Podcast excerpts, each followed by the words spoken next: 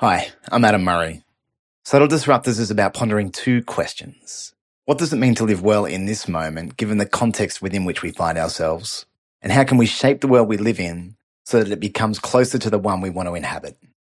I do this by talking with people who you probably haven't heard of, but who I think are embodying a fascinating response to these two questions and doing it in a way that involves subtle changes all of us can make.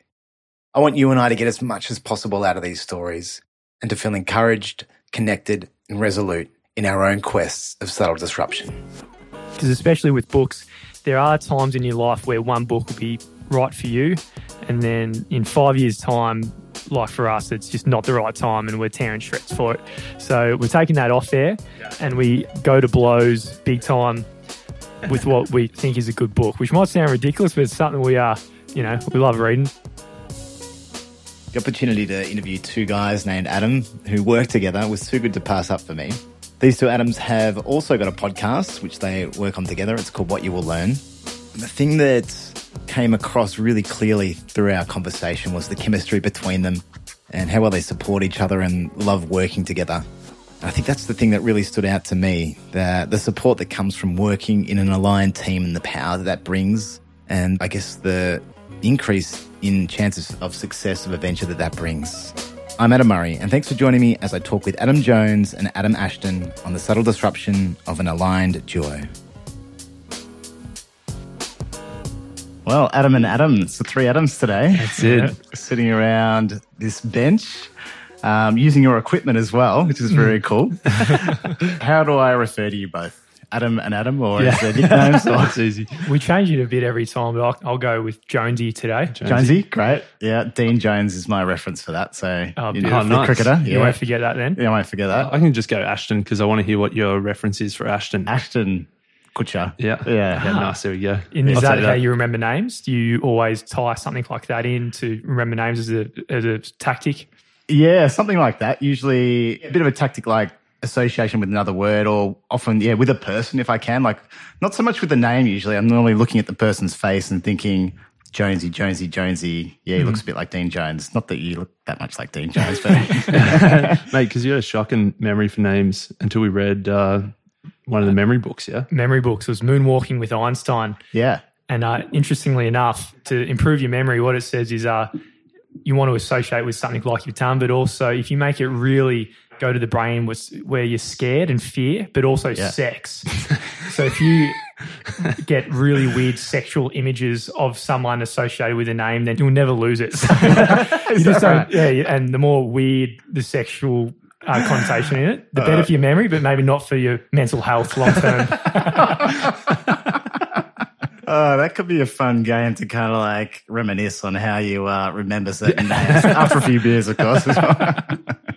I always ask where we are today, where, where we're having this conversation, and why have you chosen this place? Yeah, we're in uh, Dean Jones's place at the moment. uh, sorry, Adam Jones. You've already you've got me. but, um, so we're just at the pretty much at the kitchen table, I guess. We do a podcast where we read a book each week and review the best stuff, interview some big authors, and this is where we do it. You know, if you think that a podcast is super fancy with a lot of high tech equipment and recording studios and everything, it's certainly not that. It's as easy as whacking a couple of mics, whacking open your laptop, and jump on the kitchen table. Yeah. Well, let's start there. Like, how easy did you find this to start? I think in terms of the actual idea of recording a podcast is uh, extremely simple in terms of the a couple of free programs. Yeah, most laptops have got a microphone built in. So in terms of the actual recording an episode, very, very, very simple. Open it up and hit record. In terms of the courage or the confidence to hmm. get over that resistance of someone might hear this, you know, it's my own voice and there's a, a lot more, I guess, the, of the mental side of things rather than the technical side of things. That was the hardest to overcome. for us, it was 10 episodes was our original goal. But at the same time, with our podcasting, it wasn't all about having people listen. So we didn't really care if anyone was hmm. tuning in at the very start. We did it as a, a strategy to actually retain more from books because we'd go out and read a full nonfiction book in a quick rate. And then someone will ask me, "Well, what'd you get from it? And we're like, just forgot the whole thing. So we thought if we do a podcast, all of a sudden we're taking notes and we're reading actively. And then on top of that, before an episode, we'll be talking about the book and we'll talk about the book in the episode. And then we'll listen to the episode. So all of a sudden, five different times we're basically getting all the, the lessons from the book. Yeah. And we saw this really early, and this is why we started the podcast. But anyway, we, we thought 10 episodes as a bare minimum. And with that, looking at it that way with a very limited downside, the courage part kind of took care of itself because we weren't trying to, you know, go out and share it with a bunch of mates or anything. It was just uh, just sitting there and for other people to find. Yeah, that was pretty much it. The, in terms of that limiting the downside, that any new project, you know, you got to weigh up, I guess, the costs and the benefits. And we had pretty much nil cost because we thought, as a very worst case, we're going to retain five times as much from reading, which we love doing anyway. We're probably going to read more often, like we're going to be forced to keep each other accountable to keep reading rather than, you know, one book every three weeks. We had to ramp that up a bit. And then we maybe we become better speakers, a bit more confident, and we learn a new skill of podcasting. And there were sort of all these benefits. Mm. And then maybe someone might listen eventually. There was like a the cherry on top, I guess. Yeah. Let's talk about a couple of things. How did you find you started to retain more knowledge? Did that just happen automatically, or were they some of the first books you read? How to get better at reading? There's a book called How to Read a Book, which we haven't read yet. we definitely need to do that. But you know, it was not so much the that we're you know learning things like speed reading and trying to you know memory techniques like linking it to sex to remember everything. but uh, it was more the I guess the the frequency or the regularity at which we did stuff. So rather than just passively reading a book, we had to actively sort of read to take notes. And then as, you know, we make our own sort of episode plan, we talk about it, we do the episode, we listen back to the episode, and then thinking to have to teach someone, you have to remember it a lot more. So it was nothing specific other than just doing it a hell of a lot, exposing yourself to the same content five times in a week instead of once. Yeah. And did you find that Jonesy happy Dean Jones, Jonesy? like, do you think having two of you doing this actually helped a lot as well? Yeah, absolutely. Especially with podcasting, you want to do something that you'd do if no one would listen. So you could you could go mm. out for nine, 12 months, just talk about something you're super passionate about anyway. And then that's it. That's the, the downside. But having the additional person as well, it adds to the accountability, obviously, to reading, which is one of the first reasons we, as we were saying, we started the podcast in the first place. And when you got two people as well, it's just like two mates talking. We it's a conversation we'd have anyway with a coffee or a beer or something. So we thought we might as well just hit record, and then that's it. And then uh, little do we know, eventually there was all of a sudden some listeners to our surprise because you know we thought if we could help one person with one book because we're of the belief that everyone out there, there's a piece of knowledge in a book somewhere that will really change things for them based on whatever their goals are. Mm. So we knew if, if we could just do it for one or two people at the very start, then it's really worth the whole effort. And, and right now, we're, it's gotten to the point where we're obviously helping a lot of different people every day. So we're, we're absolutely stoked with how podcasting ended up. That limited downside we went for, it, the upside has really uh, came into potential as well. Yeah. I wanted to go, go back a little bit and to what you were talking about at the start about that initial fear of somebody hearing what is being put out into the world. And I know that that's something mm. that I felt when I started the podcast as well. It was probably the first time I'd put myself out there in quite a public way that people could comment on and yeah. I wouldn't have any control over that commenting. Mm. And uh, I did eight episodes and it was a similar kind of approach. I was happy just to have the conversations that I was having, even mm, if nobody was definitely. listening. But there was still this kind of fear that what the hell are people going to think about this? Yeah, man, it is so scary. I didn't even share it with mates until we were about 50 episodes in when there was other people listening and, you know, randoms at a party or something. But, you know, at the start, whenever you really create something for the first time, it's like you're stepping into an arena, so to speak. And right there, you know, you can get destroyed. There's people on the sidelines pointing at you, yelling at you, telling you you're hopeless and all that. And that's what it feels like. So you're going in there with some kind of armor and when you have to share something to the world, you're taking your armor off, and all of a sudden you're extremely vulnerable to attack from all these people on the sidelines, right? Yeah. I think uh, we sort of took a lesser approach. If it was, I guess, sharing our deepest selves or, you know, some really deep thoughts that we'd had, that would be a lot more scary. I think we sort of took a little bit, bit of an easy way out in that, you know, we're reading a book and we're sharing what the book has to say. Mm. So at the very start, it was, it was sort of sharing other people's lessons and ideas rather than our own. And then as we got a little bit more confident, we started to inject a little bit more of our own flavor in there as well. Yeah, because for both of us, you know, we're pretty young, especially when we started. We are just fresh from uni. It's like, who's going to listen to two blokes from uni who haven't done anything? And, you know, rightly so. And even still today, really. So we go out there and it's not us, our opinion. It's the people who've already spent a whole lifetime dedicated to one subject and package it in a book. And it's our job to really go and find the best bits and give that to the audience. And it's really got nothing to do with, you know, us at all. Yeah. Well, can you talk through your actual methods from picking a book to, you know, reading it? Do you read it separately to sharing ideas and then putting together an episode? What's your process for that? Yeah, generally uh, we've sort of got a big stack of books. So we've got I've got two bookshelves at home.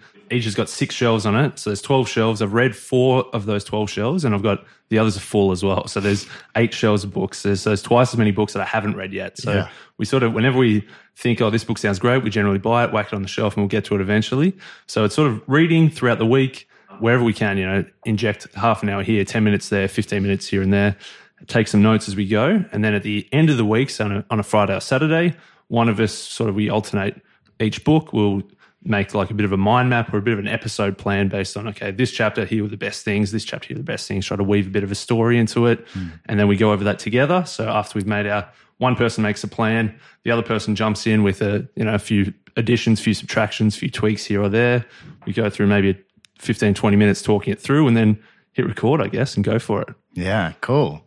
I mean, is there any ever points of contention between you about, you know, the topic of a book or what was good about it or Yeah. anything like that? definitely Yeah. Absolutely. We got, we got Tell different of- ways bit of of tension reviewing between books. us and we, um, we generally get quite angry at each other. Anger's a strong word. On is there a weaker word than that? But it's uh, yeah, it's in that direction anyway. But for a long time, we or for a, a period, we were telling what our opinion of the book was, and that would be the end of the episode. And we'd give someone a, th- a book of three, and would tear shreds of the author, just saying what a piece of crud the whole book was, and so forth. And that'll be four minutes of us just tearing it apart. But we, now we're taking that off air a little bit because especially with books, there are times in your life where one book will be right for you, and then in five years' time, like for us, it's just not the right time, and we're tearing shreds for it. So we're taking that off air, Yeah. and we go to blows big time with what we think is a good book, which might sound ridiculous, but it's something we are. You know, we love reading, so Yeah. it's our thing. especially at the start, we were very much of the same opinion. We we are still very much of the same opinion in that as we go and we're making our own highlights, ninety percent of those are exactly the same, like for both of us. So we've definitely got a lot in, in common, but there's that ten percent that we're probably not hundred percent agreement on, and it's a bit of give and take. You know, I'll do a an Adam Jones book, Adam Jones will do an Adam Ashton book, and we sort of go go try to make it as fair as possible and keep the digs off air. Yeah, yeah. the good. So I'll do the good book, and this bloke will come in here with his with his Malcolm Gladwell kind of kind of stuff like that. All right, yep. Let's uh, go there. So, uh, Jonesy, what's a book that, that you love that Adam Ashton doesn't like?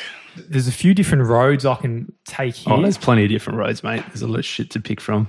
All right, I'm going to go with Yuval Noah Harari's 21 Lessons for the 21st Century. Oh, mate, I love it.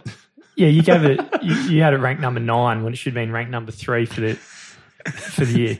So the, the difference I think we both have in terms of rating a book, for me, it all comes down to if you take one thing away from it that's impactful and big, then it doesn't matter how long the book is. If it's 300, 400 pages, then I don't care. I'm happy to just crawl through the river of shit to just pick up that one piece of gold and then, yep, we're on Yeah. for Ashto, he hates crawling through a lot of uh, crap to get to the gold. And having said this, you've that's probably a bad example. It's a shocking example. I think the. Black Swan by Also Nassim Taleb. Oh, if you give me an Deep work. example. I'll give you, I'll give you a bit. Deep Work. There's a book called Deep Work by Cal Newport. I'm And- halfway through it at the Yeah, moment. nice.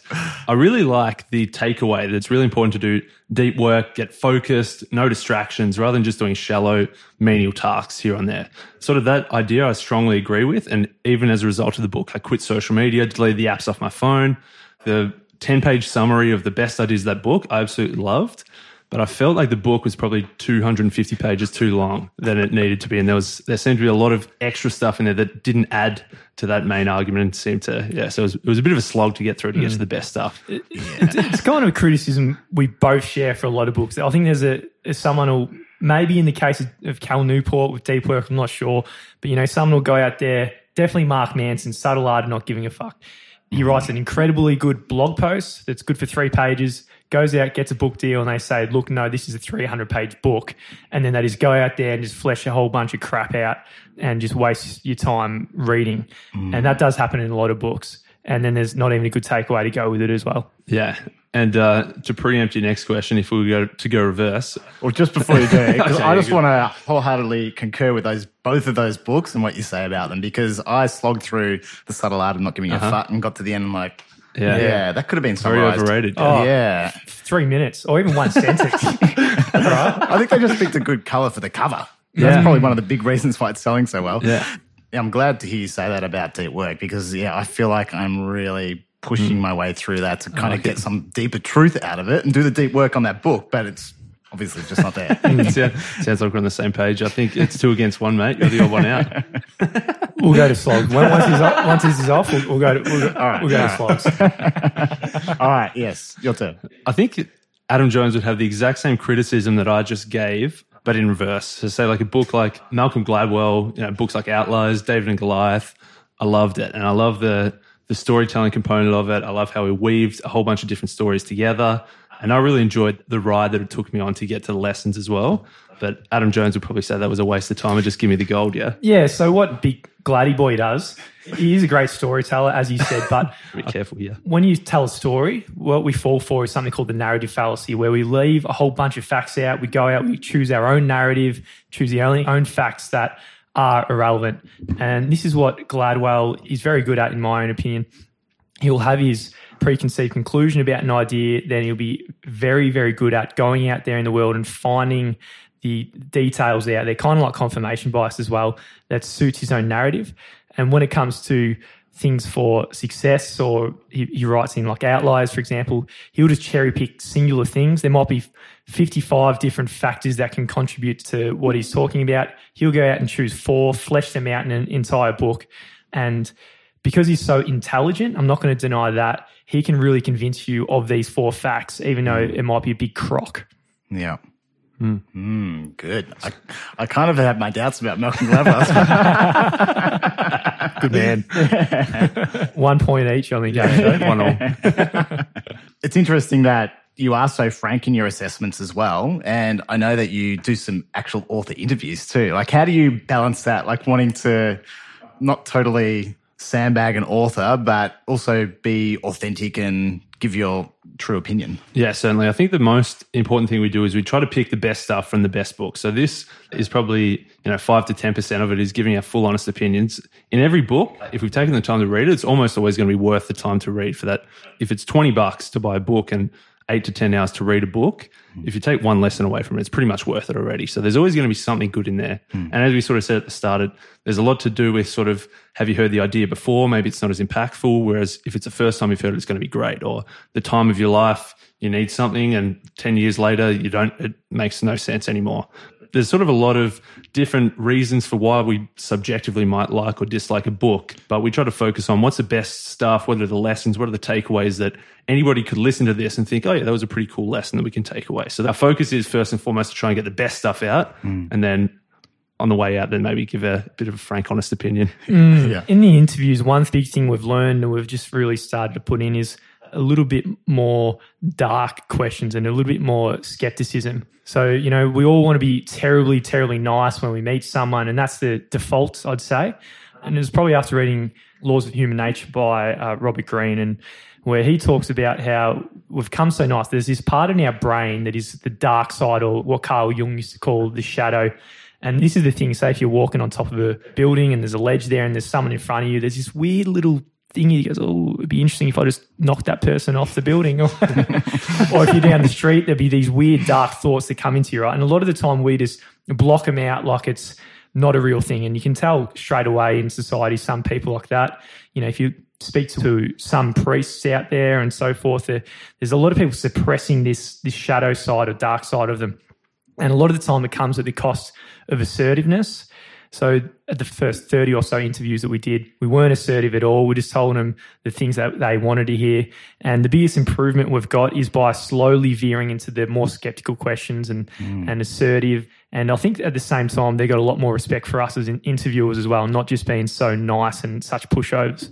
Yeah. Have you got that feedback from them, or have you, you noticed a different kind of quality in the interview? That could be a bit of narrative fallacy confirmation bias there potentially. no, I do think it is important. At the start, especially, we were super, super, super nervous, and we just wanted to do the basic stuff that I guess everybody does, or just focus on the main points of the book that we want to get across. And I think it is better to we call them the red zone question. We we want to make sure we always get a red zone in there. That's you know not just the easy question, but we either he's going to get us a much better answer, or it's going to give it present a different opinion. We like to get something a little bit different in there that makes it not just like every other interview. Hmm. Yeah, some good, hmm. good things for me to think about there as well. Yeah, it's Maybe I need probably, to go a, to your red zone later. question. it's probably a good thing, in my own opinion, for you know everyone in there, whatever their job might be, is being so nice and everything has its places and advantages, but there is a time to let that little bit of dark assertiveness come out.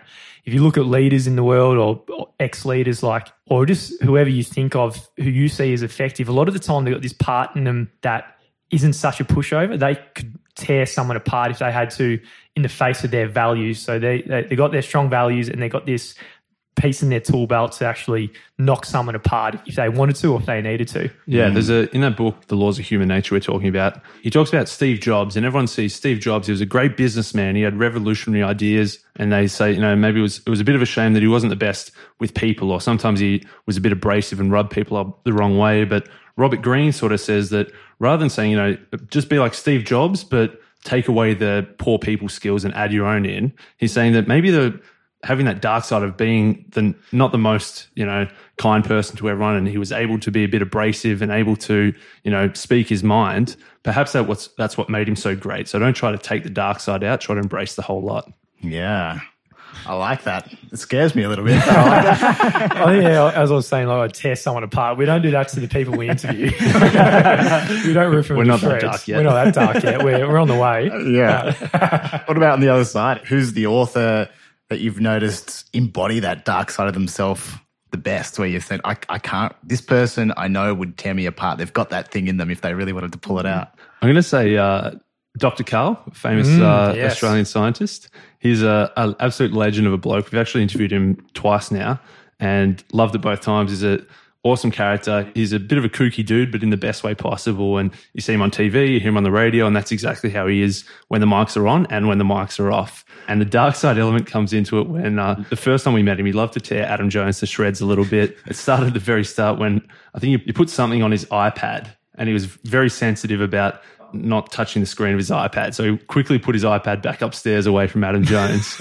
um, but then also he talked about you know, he was not uh, afraid to ask the hard question. And if we gave him a weak answer, he'd double down and ask for a, a much better answer. Yeah. So that was my yeah in my area of expertise as a structural engineer. Right, he he'd ask something and then I'd give him the high level answer that ninety nine point nine nine percent of the people out there. Oh yeah, Sounded great to me. Sounds great, but then no goes why that? Why it was like three whys deep, and then at that level he knew more than me. I'm like. So he's a really smart man, but it just shows how he got smart. Was he actually drills down and genuinely curious? Yeah. Whereas I was sitting there and I thought, oh yeah, that yeah, you just drill a hole there and it makes it all better. That that makes sense in my mind. But uh, that's probably why I didn't learn as much. Was Dr. Karl wasn't afraid to ask the hard question. The second time we interviewed me, he really teared me to shreds again. Probably So we interviewed him in, at the university in Sydney, and there was all the exam papers in the room. And he said, "Just make sure you close the door." He told us about six times. And at the, at the end of the interview, we took all our stuff and then went to his office, and then we chatted there for about fifteen minutes. And then when we go back to the room, the door's open, all the exam papers are there. And most likely, a whole bunch of students went in and just took their big exam papers. So he really, really lost it then at me as well. But at the same time, he still, I think he still enjoys my company. He just loses at me every time. We'll find out in about 11 months if he has us back for round three or not. yeah, exactly. So let's talk about how it emerged from. I, I presume your first few episodes were purely just book reviews, and then you started doing interviews. How did it progress from? Well, how did you make that progression? Yeah, it was actually it was at least six or seven months before we got the first interview. Um, that was not by lack of trying, but at the very start, we thought, you know, as a worst case, we're going to focus on books. As every week we're going to do a book. That was sort of the main goal. We love listening to podcasts like uh, Tim Ferriss, James Altucher, Joe Rogan, The Good Life Project, all these other interview podcasts, and we thought we'd love to do that as well. And I sort of thought, you know, some interview podcasts, they don't really read the book and they're probably asking the real surface level questions. And we thought we can do a little bit better because we know the hmm. content. We can probably go to the next step rather than just the basic stuff that they've already said in their book. And so we sort of built up. We were trying to get people, trying to get people. And then eventually, six or seven months in, we cracked one. And then, you know, we'd send out 50 emails and one person would respond. And then the next time we'd say, oh, we just had this person on. We sent out 50 emails and three people had responded. And it sort of built up from there. And the more guests we got, the more likely we were to get other guests, and you get a few big names, and it makes it easier to get more people, and it just sort of built up from there. Mm, yes, the strike rate, and you've probably had it as well. When you're at the very start, the strike rate of landing guests is so bloody low. It's it's really difficult, right? Yeah. So we hired a VA from I think it was Kenya at the time. Shout out to Daniel.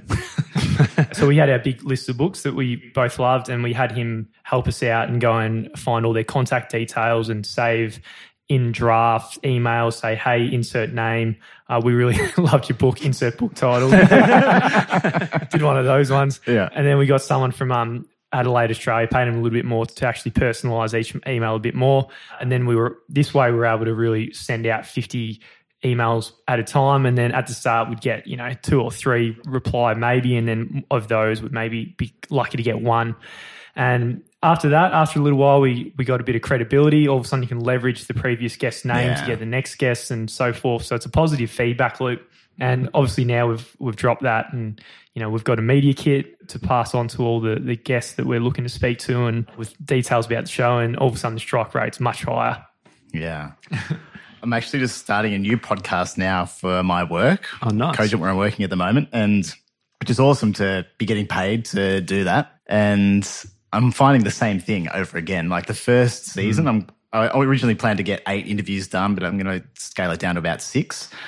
But just to get those first six people across the line and interested when they don't have a lot to go by apart hmm. from like a bit of text that I've written up about what the podcast is about and Cogent's reputation as well. Hmm. But I imagine similarly to what happened the first time, once people can see who's already been on it and they kind of want to be associated with those people as well, it'll be Yeah. much easier. Yeah, that's a big part of it. Obviously, one way to do it is if you say, I'm Joe Rogan I get 20 million listens per week, everyone's just going to say, yeah, sure.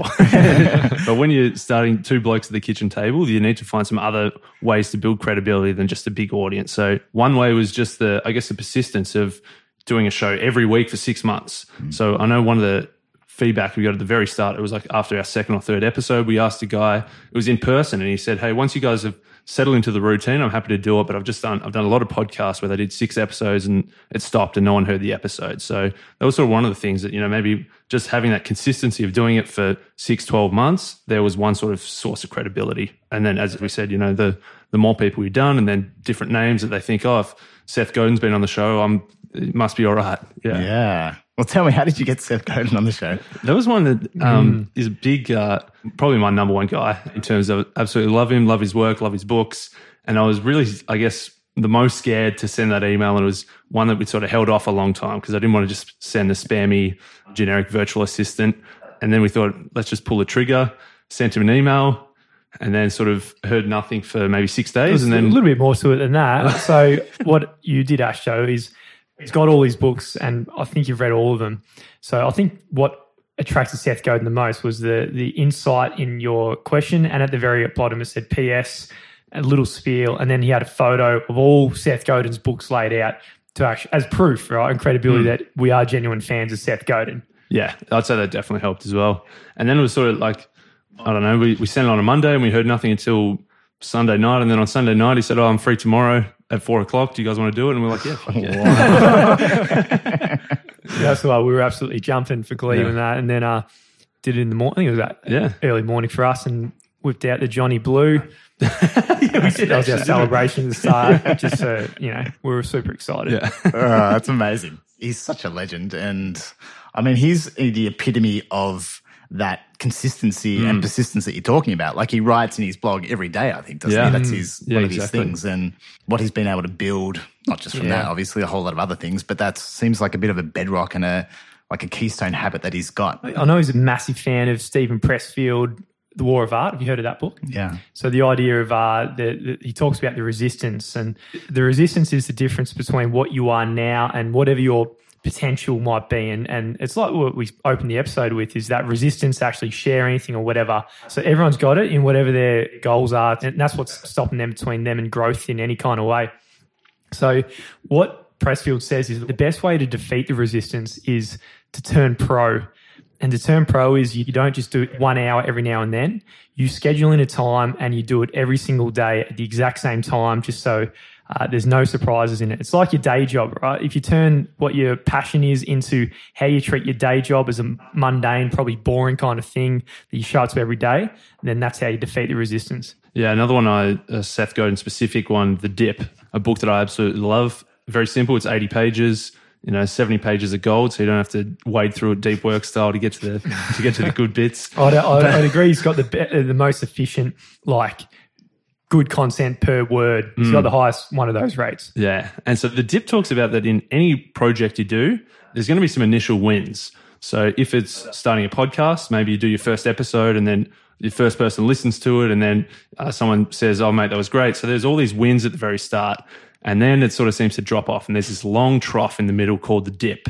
And that's where extra effort doesn't lead to extra rewards. So maybe your first 30 episodes of your podcast and you don't see a whole lot more extra listeners. But what he's saying is that the dip, most people quit there because it's tough. You know, it feels like you're not getting anywhere. Mm. But because so many people quit, it becomes such a valuable thing to do to become the the best in the world, like in your world, to be the best podcaster or to be, you know, to write a book, to have a book physically in your hands. It's something very scarce and hence valuable. And so the dip, when people quit in the middle of the dip, it makes it scarce. And when you get to the other side of the dip, that's where the exponential rewards start to kick in. So it's maybe like if you're writing a book at the very start, you write your first page, you tell a mate that you're writing a book and he says good stuff. And that's then the dip is writing the next 200 pages. Yeah. And at the very end, you get the results of physically publishing and printing a book and you've got it held in your hands and that's the results of you become an author then so sort of that idea that in any project there's going to be a long slog ahead of you yeah. and you've got to decide at the very start is this something you're going to commit to or not because the worst time to quit is right in the middle of the dip it's better to quit before you start or commit to it and get through to the other side mm, yeah you might think the dip's the worst thing ever when you're in it but it's actually your best friend because it's the dip that makes everyone else fall off and then makes the actual thing of getting through the dip scarce and valuable in the first place, right? So writing a book's bloody hard. So pushing through that dip means no one else is, it's very hard to get this. There's not many authors out there compared to the people who want to be authors. Mm-hmm. And it's probably related to, to, what we were saying about podcasting as well. The dip might have been that slog at the very start when we got no credibility. So it's a long slog, and then all of a sudden you get leverage, more leverage, and you land a Seth Godin and you use him as leverage. You push through the dip. Not much other people out there have got that scarcity, and then that's you know that's where the value is for things. So, as you said, Ashto, it's, it's knowing that the dip's there in any kind of endeavor you go for, and then just choosing the right dip. Don't go into a dip and go dip hopping and start something and then move around mm. and move around because you, you're never going to get scarce kind of skills or assets and so forth because you know, it's scarcity that makes you valuable in your career, in your business, and so forth. So, whatever you want to do, you want to do things that not many other people can do and have things that not many other people have, have done, and so forth. Was there a moment when you thought about giving up in your dip? I think we're we've built up the other benefits. Audience is almost the, the last benefit of it. So we're sort of still you know, we're forced to read more and learn more, and we're reading a hell of a lot more than we ever would be otherwise. Um, there's definitely been moments where we thought, oh, it's done. People have stopped listening. It's time to give up. Let's throw in the towel, um, most certainly. But we're certainly still in the middle of the dip, so we're going to keep pushing through yeah. it. Yeah. You feel like you are? Oh, definitely. 100%. Yeah. Yeah. Yeah. yeah. And it's probably, I feel like we've turned pro using that Pressfield mm. analogy. Like we're, it's just a habit. We do it every week. There's no mm. questioning it or anything because we're turning pro. We're, we're just going to keep on trugging along. That's what I feel like anyway. Yeah. Unless As we said, to, no, no, 100%, man. At the very start, we said we, we were going to commit to 10 episodes. And the first book we did was Anything You Want by Derek Sivers. It was a pretty short book, 100 pages or so. It was pretty easy to do. The next book we decided to do was The Magic of Thinking Big, I believe. And it took us three weeks to read it because now it certainly wouldn't take us three weeks. But at the time, we hadn't got that habit of reading regularly, reading enough to do a book a week. So we thought maybe we should just not do something for a week, but we injected a couple of documentaries and a couple of movies and stuff like that to, I guess, keep us going until we got to the point where the habits took over. Yeah. Considering that you I mean, how many years have you been doing it now? How? two two and a half years. two and a half years, yeah, and you're you're still going through what you consider to be a bit of a dip. Do you have a bit of a, a vision in your mind of what you'd like it to be, or what the other side of the dip might look like? I feel like this dip, I'd like to commercialize it in, in some way. In some way, the, the listeners are getting value. So, if we could build something that the listeners genuinely want and they're happy to pay for, and then from there we can earn a bit of money from it, and then that just gives us flexibility to either do more projects based on the podcast or flexibility to do different or more risky business in terms of your day job and so forth. So hmm. I feel like the first dip was getting listeners, and then this next harder, longer dip is actually finding a way to commercialize something you're genuinely passionate about and is and is a simple hobby. So, you know, to commercialize a hobby, there's going to be a dip involved. That's not easy. Yeah, Yeah, absolutely. I think um, one sick goal I reckon would be to to be recognised from it. That's a bit of a selfish goal though. And then an even better one is to for someone to say, "Hey, I listened to an episode and it changed my life in whatever way, or just changed the way I looked at things." That, like that'd be a pretty good end of the dip. Yeah. We're still getting that a little bit. We just did a book, um, Allen Carr, The Easy Way to Control Alcohol. And uh, we both eight or nine days clean, haven't drunk alcohol since, and don't intend to ever again. Really? Yeah, Wow. yeah. We, we don't want to force it on anyone, that's for sure. But uh, we had uh, one bloke emailed in and said, I wasn't listening for me. I don't have an alcohol problem, which is exactly what we thought as well. We're not alcoholics. We'll just read it for maybe somebody else out there who's listening. And he said, I was listening because I thought maybe my dad could learn something from this. And he thought, actually, hang on. There's uh, a few things I need to think about here, and I'm going to dry out. So, shout out to Mickey from the UK. yeah, that's amazing. Do you have a few stories like that where you're saying you know you'd like to be recognised or really acknowledged that you've had a role in changing somebody's life? But is there do you get a bit of feedback saying those kind of things? Because I imagine in many ways what you're doing, you're helping people with the selection process of the books they read, or bypassing that step altogether. we get that all the time. People emailing in, and, and not the not the extremely deep level. I don't think they'd say, uh, "You two guys changed my life." That- We've never got that, and we probably wouldn't expect it. But we'll get in our surveys and emails saying, "This one concept from this one book did a lot for me," and so forth. So indirectly, I'm pretty confident that there's that many people listening and, and reading more better books because of us. And we, I'm, yeah, we're pretty sure that there will be a lot of people out there having a lot of things change for them. There seems to be really good chemistry between the two of you. How long have you known each other? We met uh, probably five or six years ago. We were working at a pub, actually. We are both at uni and we are working at a, just a local pub. Adam Jones went to study overseas for a year, and my first day was his last day. And then when he came back from overseas, his first day back was my last day because uh, I got the ass because I wasn't a great employee. Yeah, you weren't. but You uh, weren't the best bartender. we met each other a couple of times, and it was uh, probably like our last semester at uni where I think I just saw I was reading a book, and Adam was reading a book in the sun as well, and I just said, "Oh, Adam, how are you doing?" And then we just sort of chatted, and then you know met up a couple of times at uni, but we both finished at the same time, very different degrees, but we both got jobs in the city at the same time as well. So we tried to make it a bit of a weekly thing where we'd get together for a coffee or a breakfast on a Friday morning, and then we started talking about the books we were reading. And then from there, we thought maybe we should read the same book. So at least we can sort of share ideas of what we thought about it. And then from there, we thought, well, we're sort of doing this anyway. Every week, we're sort of reading a book, talking about the lessons, having our own conversation about it. And then maybe we should just record it as a podcast and see where it goes. Yeah, awesome. Hmm. I remember when I started my this podcast, and I'd I'd edited all myself to begin with as well, which was arduous to say the least, hmm. and also pretty painful to listen to myself speak. yeah. But I think it was probably one of the most valuable things I did. Like I don't edit it anymore, and I probably did the first twenty or maybe even forty episodes. But I learned so much about how I was and how I came across and how I hmm. sounded and the questions I was asking and that kind of thing. Did you do your own editing? Well, have you? That's not really my question, but it's have you noticed your hmm. dynamic change and your skill improve over time? Yeah, absolutely. We've obviously the, the obvious things like ums and ahs did a bit of. I think you were much stronger on the ums than me. I think we also both sort of we go through phases where we'll pick. It seems to be like one word and it'll pop up ten times in an episode. Like either I used to say like oh so basically or so essentially. I probably replace my ums with essentially. And you knows, you Yeah, knows, you knows up a pops lot. up a lot. Yeah, different. You, it's like whack a mole. You whack one word down, and another one pop up. Basically, you got to whack that one in every as well. episode, another one will pop up. So it's. Uh, I think it's the the downward trend is the, the words getting whacked and little smaller ones are popping up. They're still popping up every now and then. Yeah, I think another big part of, I guess, the improvement you're sort of asking is at the very start, it was sort of a almost like a, a list, sort of like you know, this mm. this is the the best things we learned, and it was we sort of rattled them off, and here's this lesson, and here's this lesson, and here's this lesson, and as we've gone on, we've tried to craft a bit more of a story. So rather than just say here's the lesson, we try to build it up a little bit more, a bit bit of tension, a bit of uh, mystery in there, and try to really teach the lesson rather than just tell them what the lesson is.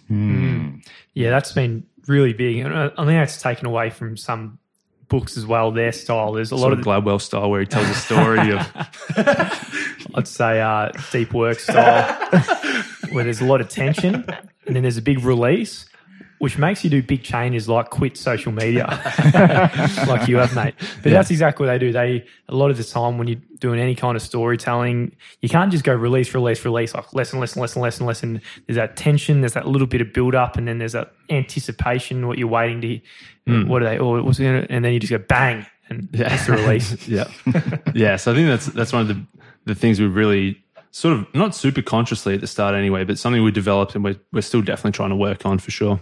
Yeah. A couple of questions, I guess, to change gear a bit. One of them is about perhaps for each of you, like what this is enabling in your life. Well, there's a why you're doing this, which I think you've explained, which is about, you know, being able to read more books, retain more knowledge, and then share that with other people. But you've got other parts to your life, I hmm. presume. And what what does this doing this podcast enable now and maybe what what do you hope it will enable as well? So immediately, the skill of podcasting, I, like yourself, in my day job, I've started doing a podcast for the business I'm working for, and it's it's been incredible in terms of uh, positioning yourself as as someone in the field in the niche, and then as a networking tool as well. So specifically, it's on timber structural engineering for mid-rise buildings, which is a real market just opening up. It's brand new Super niche, that's for sure. super niche. And uh, in the space of six months, the top six in the world architects you've been able to build a network with. So the, the hmm. skill of podcasting, I think, is absolutely huge. That's one massive one. Then obviously, as we're saying, speaking is is huge, articulating concepts and so forth, which I'm still not great at, but I used to be absolutely putrid at. I just couldn't do it all. And number three is retaining really decent, amazing lessons to, to carry with you forever and to help direct you in making better decisions and so forth. So, our podcast in general for number one, but the, our podcast in general helps us with just general life as well. Yeah. Yeah, for me, it was a real um, eye opener in that I sort of, you know, I went to a pretty good school, worked really hard, got a really good score, went to uni, worked, I probably didn't work so hard, but I d- did enough, and then got a, you know, corporate job that everyone's Didn't work hard. definitely didn't work hard. The work definitely went down. but it was sort of one of those things that, you know, I thought that was the path was, you know, go to school, go to uni, get a good job, work really hard, build your way up, get promotions, and then retire at the end of it. But reading all these different sorts of books opened my eyes to really different possibilities, I guess, different potential ways to do it. So recently in the last couple of months, I've left the big corporate and I'm working for a small startup doing marketing. So it was just, I guess, from that idea that I, I guess, had a little bit of, little bit of knowledge and a little bit of confidence, having read, you know, 200 books, that maybe I can do this rather than just hide in the in the big corporate and do the bare minimum, keep your head down and leave at three o'clock and try to do as little as possible. Whereas now it's sort of like, okay, you've got a bit of responsibility. You know, you've you're in a very comfortable country. We're very lucky, and to do the bare minimum is probably not the best way to go about life. So it's sort of like had to make that big move from just the the easy comfort to something a little bit more challenging, but also something much more valuable in terms of a bit more purpose there, a lot more skill development, a lot more contribution. Mm. Yeah. Yeah, you get a real kick up the ass sometimes for me. For me, the, the big thing that happened, I used to be a pack a day smoker. I used to be a huge binge drinker, to take recreational drugs, you know, all that. And I was that was when I was at uni and it was all really spiraling down the gurgler pretty quickly. And someone told me years ago about a book called Allen Carr, Easy Way to Stop Smoking. And I was skeptical, like what can a book do to change things? And anyway, I bought it, started reading it anyway. And then, long story short, the thing that I thought was impossible to quit and change about myself, I read this and then I quit not only with considerable ease, but I actually enjoyed the process of quitting. So I was absolutely blown away by what a book could do. And if I think about it, it's like 30 bucks for that book, maybe 10 hours reading, and I'm going to save hundreds of thousands of dollars in my life for smoking, Hmm. let alone years lived. And if you look at the return on investment in that, it's just like, pff, can't put a price on that. So since then, I was like, shit, if this book did this for me, what other books are out there with a similar return on investment? And this is the case for, you know, as I said at the start, for everyone, there is a return on investment through the roof for people out there. They're just got to find the right book. Someone else has done it before. You just got to find who has. Yeah. That's uh that's an awesome story. And it's sort of preempts one of the questions that I had for both of you, which is about what is the book that's probably had the most profound impact on your life? Is that the book for you? Yeah, absolutely. That uh, that really changed my life. I probably went too hard at that time changing things. It's so your podcast is on disruption, right? It's great to a level. If you just disrupt, disrupt, disrupt, disrupt, but you don't have a core thing, then it's uh, you know it can be dangerous. So Yeah. in terms of book, yeah, that, that's by far my number one. And then more recently, and at this time as well, was Allen Carr, Easy Way to Control Your Alcohol as we mentioned earlier, we we stopped drinking. So this guy, he doesn't say anything bad about the drug you're trying to stop. Like he didn't say anything bad about alcohol. Doesn't say anything bad about smoking. What he does, he put paints the other picture is like, all right, what is life like sober? And all of a sudden, if you, we, we probably can't go deep into it now because there's a lot of fallacies to get through. And if anyone wants to listen to it, it's one of our most recent episodes. By painting that picture, you actually just genuinely swap to that side, and there is nothing holding you back and making you want that drug again. So it's an easy, easy way to uh, get over any kind of drug addiction. If anyone out there is a smoker or loves someone who's a smoker, just go out and buy this book and just uh, give it to them. Yeah, and if you think about it, like the the worst case is they read the book and think that was a crock of shit and they don't quit smoking. Then there's no loss whatsoever aside from the twenty bucks it costs to buy the book. But in terms of again sort of limiting the downside, the worst case scenario is they read it and don't quit and they're in the exact same position. The upside is obviously they read it, their mind is open to a different possibility and they do quit. That's a massive change for someone. So it's sort of like, you know, if you're a smoker, there's such a big impact for stopping smoking and it's an easy way to try for sure. What was your favorite book, Ashto? I think uh, a big one for me, probably the very first book I ever read. When I say first book I ever read, obviously school and stuff, and then I didn't didn't read for a couple of years because I, you know, I thought there was not much to it. But listening to podcasts, all these successful people were talking about all the books that they'd read. So I thought, just as I was starting my internship at a big corporate, I thought I should probably start to read a few books as well. And the first one I read was uh, How to Win Friends and Influence People, Dale Carnegie. It's like 80 years old and sort of lasted the test of time, in that there's some really small lessons in there that really changed the way I thought, especially a few big ones is like whenever you're talking to somebody, you're always just thinking about what am I going to say next? And you're never really listening to them properly. So that idea of actually listen to someone first and not just try to rush in with what you're about to say next was a big lesson. And so whilst the book was my favorite for a long time, it's probably like number 20 on my list at the moment. But it was just that that sort of thing where, you know, within 200 pages, there was 10 massive lessons that changed the way I look at the world. That sort of probably unlocked the door to reading a hell of a lot of books. Yeah. Reflections on both of your books. Dale Carnegie uh, and that point about, you know, not really listening to somebody when they're talking, so pertinent as an interviewer in a podcast. Like it's, Oh, yeah. well, initially it was the thing I found myself doing the most is like preparing the next question while I was talking. And then in that moment, losing what they're actually talking about as well. And my next question being not necessarily irrelevant, but not as relevant as it could have been if I had just been in that moment and listening. Do you find that as well? Oh man, Yeah. I, I must say, you. I reckon you're fantastic at this, and uh, I think the I don't know if you have share something similar, but at the very start, we had a whole bunch of notes, and you do a lot of preparation for questions, and it's very similar to this. Because but when you got those notes in front of you, you're not listening to them; you're waiting for the next question, and Yeah.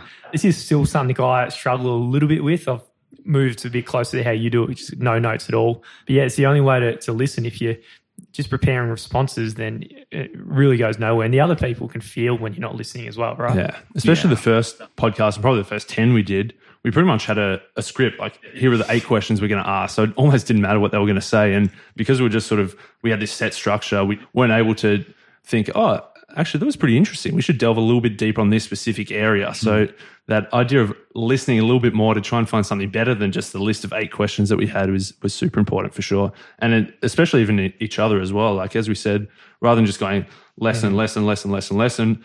Now, if we're trying to think, if we're trying to build a story, we have to listen to each other to think.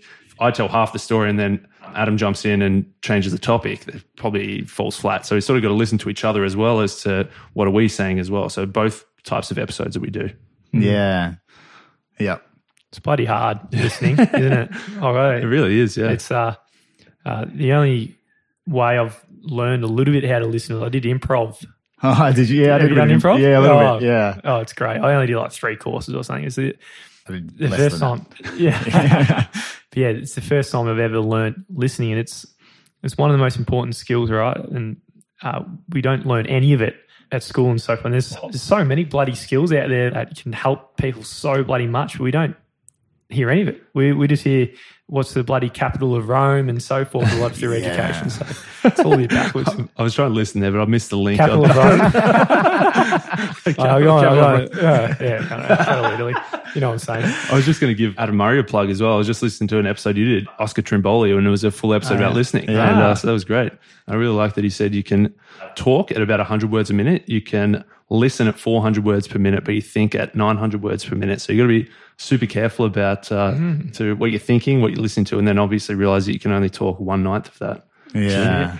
Good episode to check out. Yeah. Thank you. I was reflecting on what you were saying about well improv, but also even though you know both of us reflected on the start how you know looking back on it now we, we're not that impressed with how well we did listen, I suppose, mm. or how scripted we were. Mm. But it it's just inevitable that's going to be the case in any new Oh, project as well, and it's just about almost accepting that and saying I'm going to do this badly, but I'm just going to do it, and Yeah. doing it is the most important thing. yeah, doing it badly is a lot better than not doing it at all. That's for sure. Yeah, is the the war of art a little bit about that as well? I haven't read it. Absolutely. Yeah. Yeah. Yeah, I know. And uh, to bring back my my hero Seth Godin again, he says that the only way to have good ideas is to have more bad ideas. So if everyone thinks, "Oh, I can't do anything. I've just got I don't have any good ideas," he's saying the only way you're going to get good ideas is to have more bad ideas. So be willing to try something and knowing that it's probably not going to work the first time and that every time you do it you're going to get a little bit better and a little bit better. You can't just go from nothing to being perfect. You need to obviously go through that journey on the way of not being the best and building up as you go. We recently read uh, original about Adam Grant, but there's uh, it's all about the idea of uh, becoming an original, someone who's a non-conformist, and kind of like how to do it. The opposite of an original is a conformist who treads the known path and so forth, and gets successful that way. But the people who are originals, say like your Einstein, who came up with general relativity and so forth, one of the biggest correlations with being an original is actually volume of work. So a lot of people out there don't hear about Einstein's. I don't know. I'm going to pull this number out of my ass, but it's, it's a big number, say 100 or something. His different theories, some of them were wacky and ridiculous, but it was he had to get through 100 different theories to actually find the three that mm. actually changed the whole world. And this is a pattern that goes across all kinds of fields as well. I know he talked about uh, Shakespeare as well. You know, he had three or four different plays that were absolute bangers, but no one sees the hundreds that were just stinkers. Yeah, yeah, exactly. There's a lot of uh, examples in that book of just realizing that we don't judge people by their average, we only judge them by their peak. So you got to realize that if you do 100 things, most of them are probably going to suck. But the best way to get that really, really good thing is to try a lot of things. So he says that we often think there's a bit of a trade off between quality and quantity. We think that in order to do something really, really good, I've got to cut out everything else and just focus on this one thing. But we don't know if that one thing is going to be any good or not. So he says that the best way to get that really good thing is to just do a hell of a lot of things and the peak will shine through eventually and everyone forgets about the crap that, that was no good. like the one hit wonder. yeah, exactly. Yeah. Yeah, man. So the whole world's so so uncertain, right? We like to think it's predictable, but by hell, it's it's just not. And because it's so uncertain, it means you can capitalize on positive serendipity, right? It's like if you look back on your own life, it's these positive serendipitous moments that really change things for you. That conversation where someone spoke to someone's sisters in law's brother's cousin who got you that job or something. So it's because the world's so uncertain, it's trying different things, taking small bets, hmm. and then eventually positive serendipity might enter into your life and, you know, you're much better off for it. Yeah, it's a bit like the um, the anti-fragile Black Swan kind of Ah, approach yes, to life. right? exactly what I was thinking. Two great books. Yeah. Mixed in with um, steal like an artist, so I just like stole a concept from Yeah. Nassim. It's something where uh, we've been.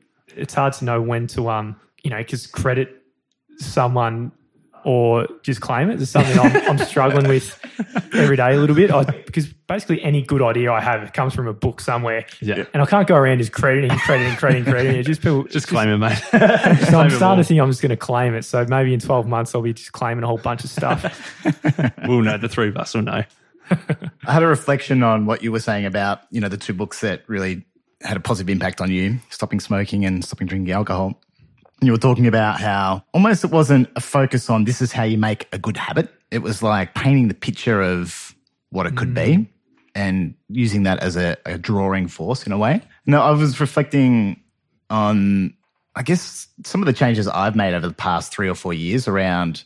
I'll go back a little bit further. I used to be really into sport, and um, I guess most of my fitness goals were about looking good mm-hmm. and probably living for a long time, as long as I could as well. They were like what I was heading for, and they were relatively relatively successful or relatively useful ways of doing that.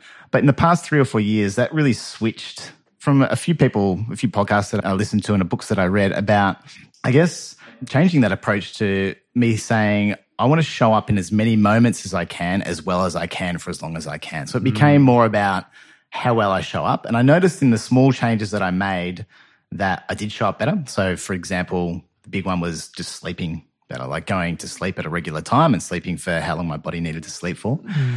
And the impact that that had.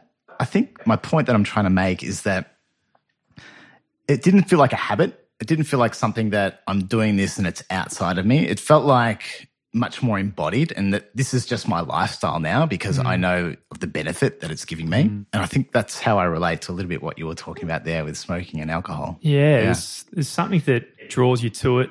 I feel like um, if I think if we both went to like a Tony Robbins event, everyone knows who Tony Robbins is, but the way he makes people change is like he gets you to delve really deep into what your bad habit is and then multiply that by a million 30 years in the future and feel that pain, but at the mm. same time paint the picture of what it could be like. And that's the thing that, you know, just creates such a drive in you. Someone else who does that very similarly is like Jordan Peterson when he does the future authoring program, which I've done recently as well. And again, you just type, write about what's bad about now in the present. And then at the same time, you write what's coming in the future and like really paint the picture of where you want to be as much as you can as well. So yeah, I feel like that's one of the big creators of drive of of like a sustainable kind of change and big changes in your life. Is is that similar to you? Yeah, I've actually done the future authoring program as well. Yeah. I've got mixed feelings about Jordan Peterson, but I did get a lot of value out of um, the future authoring, and yeah, I think it was it was it was partly yeah imagining and and feeling that and uh, an ideal future and a dystopian future as well, and then it was something about small gains and noticing the big impact that those small gains were having. So, you know, you talked about how maybe you went a little bit overboard and changed everything at once when you mm-hmm. did change things. And I think for me, that's been a bit of a problem in the past where I've tried to change too much at mm. once and it's just crashed down. So making these small changes, because changing the way I eat meant that changed the way I socialized, changed the way I shopped. It's like it was a, a far reaching decision. And so I couldn't do it all at once. I just needed to make those small changes. And that gave me the confidence that I could make more changes, but it also showed me that those small changes was having a big impact. If I just keep doing this, it's going to multiply in its impact. Mm. Yeah. Yeah, I like it.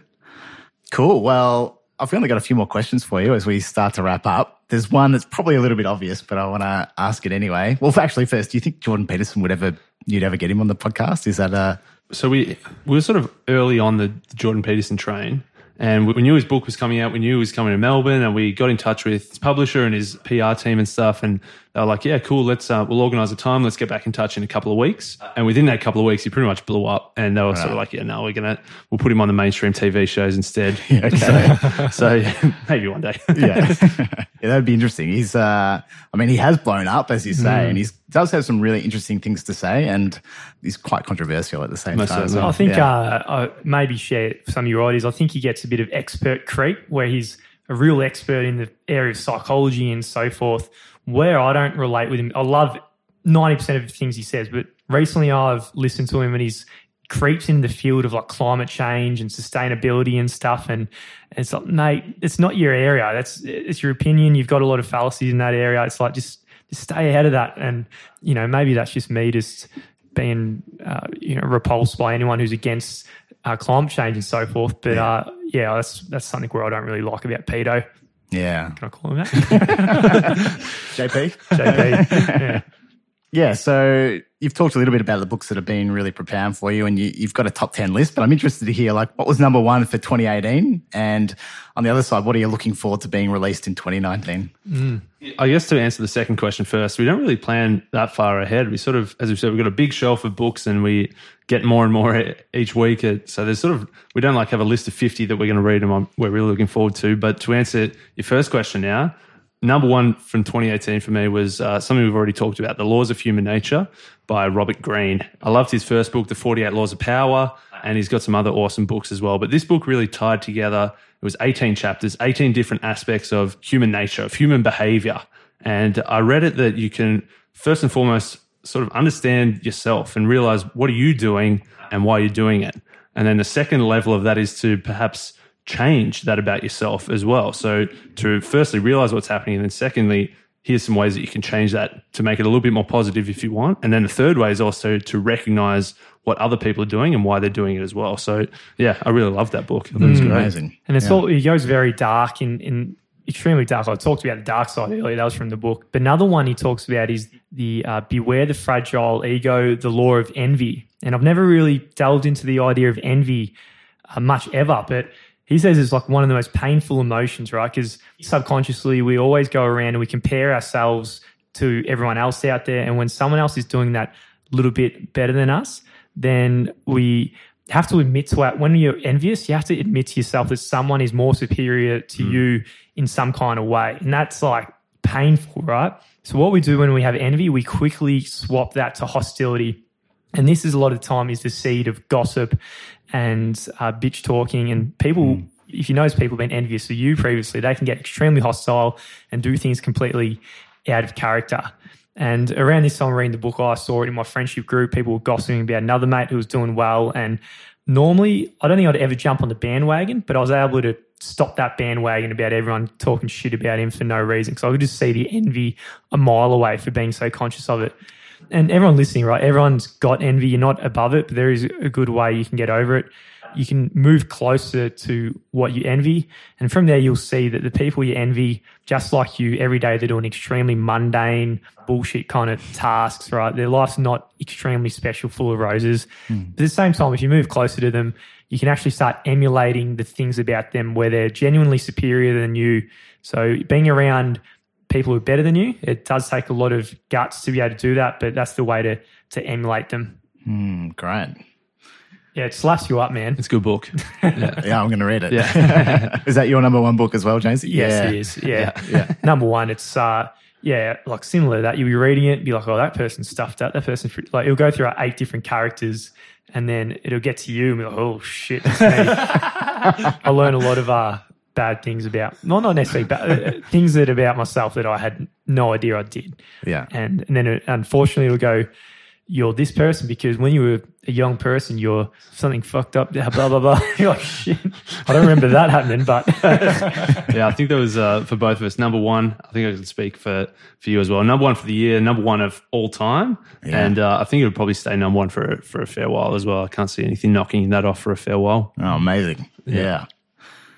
Last question, each of you. It's a personal reflective question as well. And it's reflecting back on the topic of this podcast, which is around subtle disruption. And it's something small that you've done in your own life that's had a disproportionately big impact or an important impact, maybe a sustaining impact, maybe it's ongoing, or maybe it was just um, something at a particular point in time. The biggest one for me was recently out of uni, I went straight to a corporate as a big structural engineering firm doing concrete engineering and so forth, which as a headliner sounds really good, but there's no scarcity in that industry at all. There's there's no shortage of structural engineers who can design with that product. So it doesn't matter how, how hard it is to learn the skills and get there, there's no scarcity. So the biggest disruption, a subtle disruption I made in my life recently was make the move in direction of sustainability and went into timber where there is no one really there and people would see it as a weird career move but there was complete scarcity there and, and i'm definitely reaping the rewards of, of scarcity in terms of opportunities surrounding that Yeah, great. I didn't listen to that one. Sorry, mate. I hope it was a good answer because that was uh, that was a deep question. So I thought I had to ponder by myself for a little bit. So I look forward to listening back to that one after. But uh, I guess the obvious one, not to flog a dead horse, is obviously reading a lot has been massive uh, in so many ways that we've obviously covered a lot. But the other thing that I think was super important was was just trying things, like being open to constantly learning, constantly growing, and constantly trying things that might or might not work. Because I think if you do what you've always done, you'll get what you've always got. You know, there is like a, a somewhat clear path ahead of us if we want to go down the conformity route of, as I said at the start, you know, go to school, go to uni, get a good job, work hard, get promoted, work even harder, and then eventually retire. That's sort of the the obvious path. But the other path is to try a few different things and be exposed to positive serendipity. And, you hmm. know, maybe something might take off, maybe nothing will, but building those skills along the way, building that confidence along the way, building that courage along the way, and just being open to trying different things. Yeah. Two great answers, and it's great to be chatting with you. Like it's it's such a great story, and I'm encouraged by what you've actually had a go at doing and the way you've gone about it. And yeah, I just hope that it keeps getting more and more successful for you, and uh, you keep um, yeah bringing knowledge in a in an accessible way to people. So yeah, Appreciate thank it, you. mate. Thanks so much. thanks Yeah. man yeah No worries. Thank you. Hey, thanks for listening. If you'd like to get in contact with me, the best way to do that is through email to adam at subtledisruptors.com. Thank you so much to the people that do send me emails. I really appreciate the encouragement. I really appreciate the guests that you suggest as well. Many of them have turned into actual guests on this show. So if you do have any suggestions, please send them through. Something else you could do if you can find the time is to rate and review the podcast on iTunes or through other platforms that you might use. It's pretty easy to do through the app on your phone or on your laptop or computer. I hope you feel a little more encouraged, connected, and resolute in your own quest to subtle disruption. And one day, I hope to hear about your subtle disruption as well. Bye for now.